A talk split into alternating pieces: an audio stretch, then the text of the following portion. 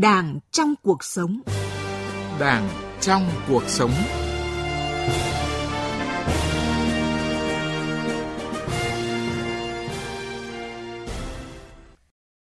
Thưa quý vị, thưa các bạn, Hội nghị Văn hóa Toàn quốc diễn ra ngày 24 tháng 11 năm 2021 có dấu mốc quan trọng tạo chuyển biến mạnh mẽ trong văn hóa để xây dựng hệ giá trị con người Việt Nam trong thời kỳ mới. Giá trị đó là con người Việt Nam gắn kết chặt chẽ, hài hòa giữa giá trị truyền thống và giá trị hiện đại, phát triển toàn diện, yêu nước, tự hào dân tộc, biết thượng tôn pháp luật –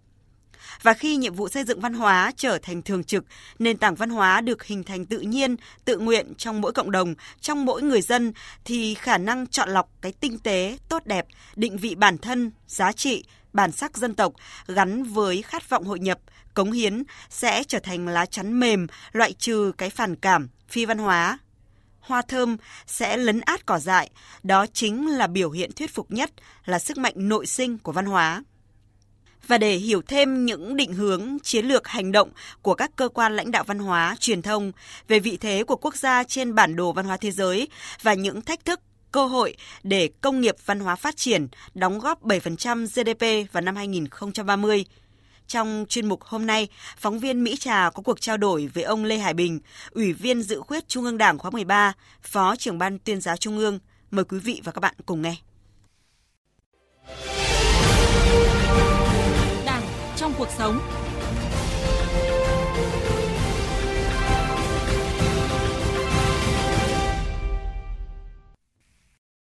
Ông, Tổng Bí thư Nguyễn Phú Trọng trong Hội nghị Văn hóa Toàn quốc năm 2021 đã chỉ ra 6 nhiệm vụ trọng tâm để tiếp tục xây dựng,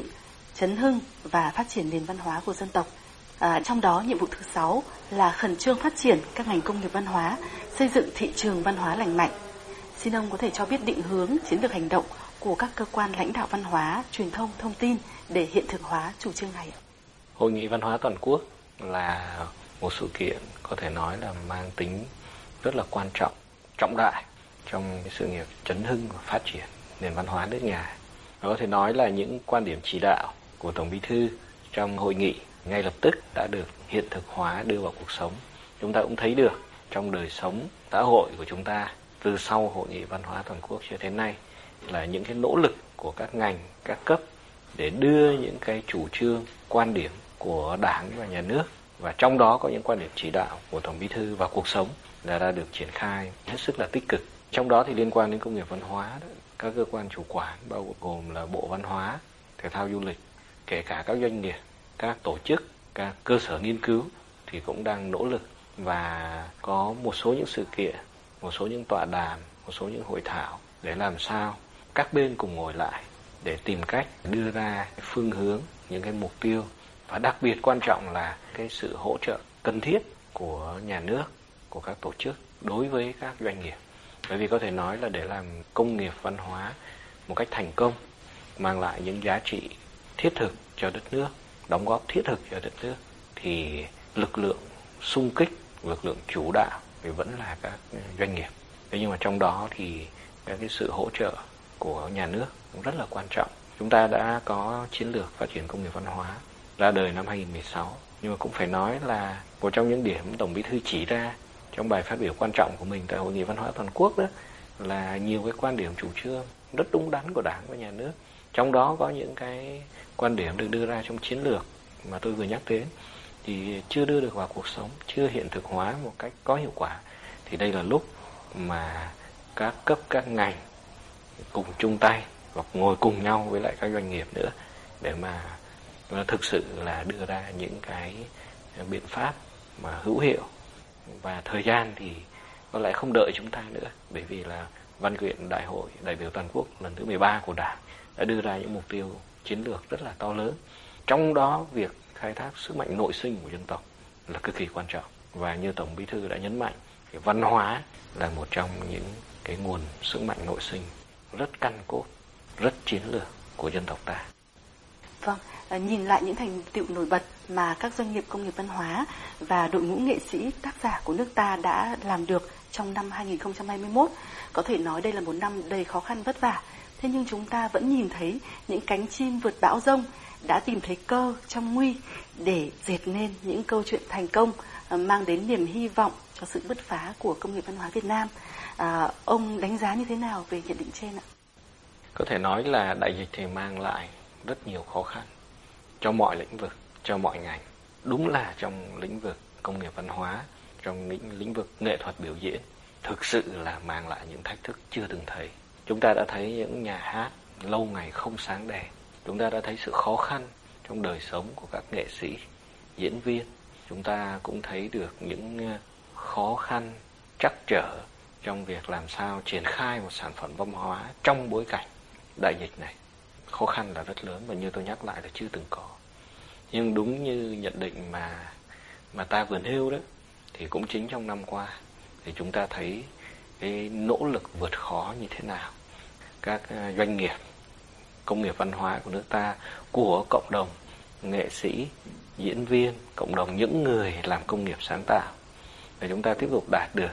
những cái thành tích, những cái kết quả rất là đáng khích lệ tôi nhìn thấy kể cả trong những lĩnh vực gọi là những cuộc thi tầm cỡ quốc tế thì chúng ta cũng đạt được giải rất là cao. Các nghệ sĩ các các, các uh, diễn viên rồi là các bộ phim của chúng ta cũng đạt được kết quả rất là đáng khích lệ vươn tầm ra quốc tế. Những cái nỗ lực của các doanh nghiệp làm công nghiệp sáng tạo của chúng ta thì vẫn ngày đêm tìm hướng để mà triển khai để mà phát triển trong bối cảnh hết sức là khó khăn như thế này thì ờ, tôi thì tôi thấy rằng là những kết quả đạt được đó, thì nó một lần nữa lại khẳng định một cái giá trị văn hóa, một nét văn hóa rất đặc thù của dân tộc ta. Đấy là biến nguy thành an, biến thách thức thành cơ hội. Và tôi cho rằng là những kinh nghiệm có được trong thời gian khó khăn vừa qua sẽ là những trải nghiệm, những giá trị hết sức quý báu để ngành công nghiệp văn hóa chúng ta có thể tiếp tục phát triển mạnh mẽ sau đại dịch chúng tôi cũng có thể hình dung là sau một cơn bão sau một trận lụt thì những mầm cây lại tươi xanh và chúng ta sẽ mong rằng là sẽ hái được những quả ngọt trong ngành công nghiệp văn hóa trong thời gian tới. À, thưa ông Tổng Bí thư Nguyễn Phú Trọng thì đã khẳng định là văn hóa còn thì dân tộc còn. À, chân lý đó cũng được chia sẻ bởi cả những thinh tanh của thế giới như là Peter Drucker, cha đẻ của khoa học quản trị. Và ông có câu nói rằng là thế kỷ 21 công nghiệp văn hóa sẽ là thứ tối thượng quyết định thành bại của mỗi quốc gia. À, là phó trưởng ban thường trực ban chỉ đạo công tác thông tin đối ngoại trung ương. Thì ông nhận định như thế nào về vị thế quốc gia của chúng ta trên bản đồ công nghiệp văn hóa thế giới? Và đâu là thách thức, đâu là cơ hội để công nghiệp văn hóa có thể phát triển và đóng góp tới 7% vào GDP của quốc gia và đồng thời trở thành sức mạnh mềm định vị vị thế quốc gia. Một trong những cái mục tiêu rất quan trọng của công tác thông tin đối ngoại, của việc quảng bá Việt Nam ra nước ngoài là làm sao đến năm 2030 đến năm 2045 là chúng ta định vị rất rõ ràng cái thứ bậc của đất nước chúng ta trên trường quốc tế thứ bậc cân đong đo đếm được cả trong lĩnh vực kinh tế chính trị và tất nhiên là văn hóa cũng như là sức mạnh mềm. Chúng ta cũng biết là có những cái bảng xếp hạng về sức mạnh mềm trên thế giới. Trong cái nỗ lực đó, đó thì có thể nói là văn hóa là đóng góp rất là quan trọng. Thì tổng bí thư đã nêu rất rõ rồi. Đó là nguồn nước sức mạnh nội sinh của dân tộc ta. Đó là cái mà khiến cho dân tộc ta qua hàng ngàn năm dựng xây bảo vệ tổ quốc là vẫn còn tồn tại và không chỉ tồn tại mà tiếp tục khẳng định được tên của Việt Nam trên trường quốc tế, giá trị của Việt Nam trên trường quốc tế. Tuy nhiên thì thách thức trước mắt chúng ta nhiều, công việc cần phải làm thì ngổn ngang. Nên tôi thấy thông thường để cho một doanh nghiệp công nghiệp văn hóa có thể thành công đó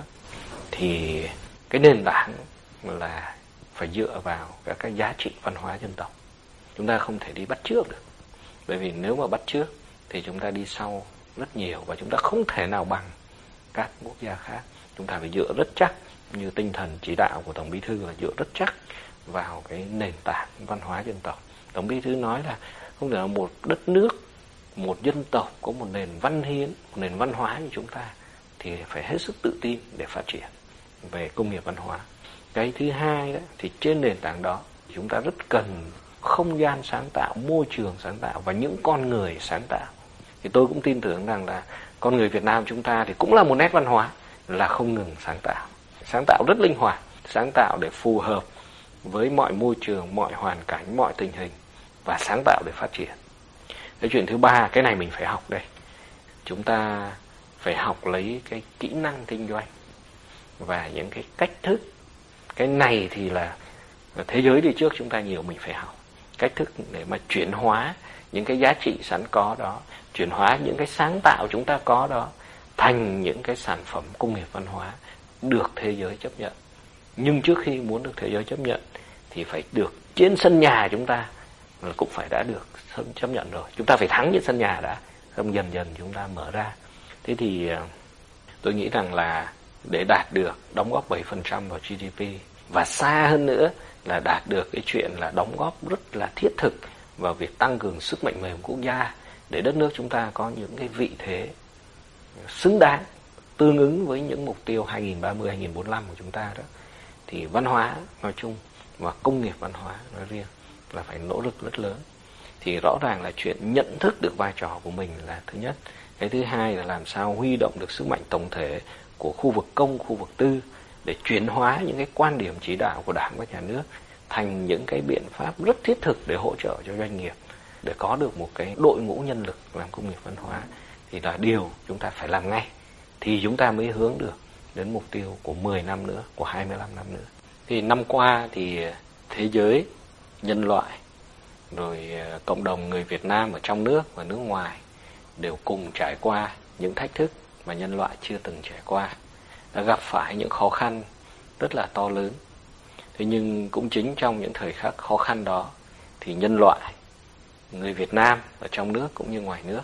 cũng đã chứng tỏ được những cái giá trị tiềm tàng của mình đã nỗ lực vượt qua mọi khó khăn thách thức để chúng ta cùng chào đón năm 2022. Chúng tôi xin chúc cho thính giả một năm mới mạnh khỏe, an lành và tiếp tục phát huy cao độ những giá trị tiềm ẩn của mình để phát triển mạnh mẽ hơn nữa.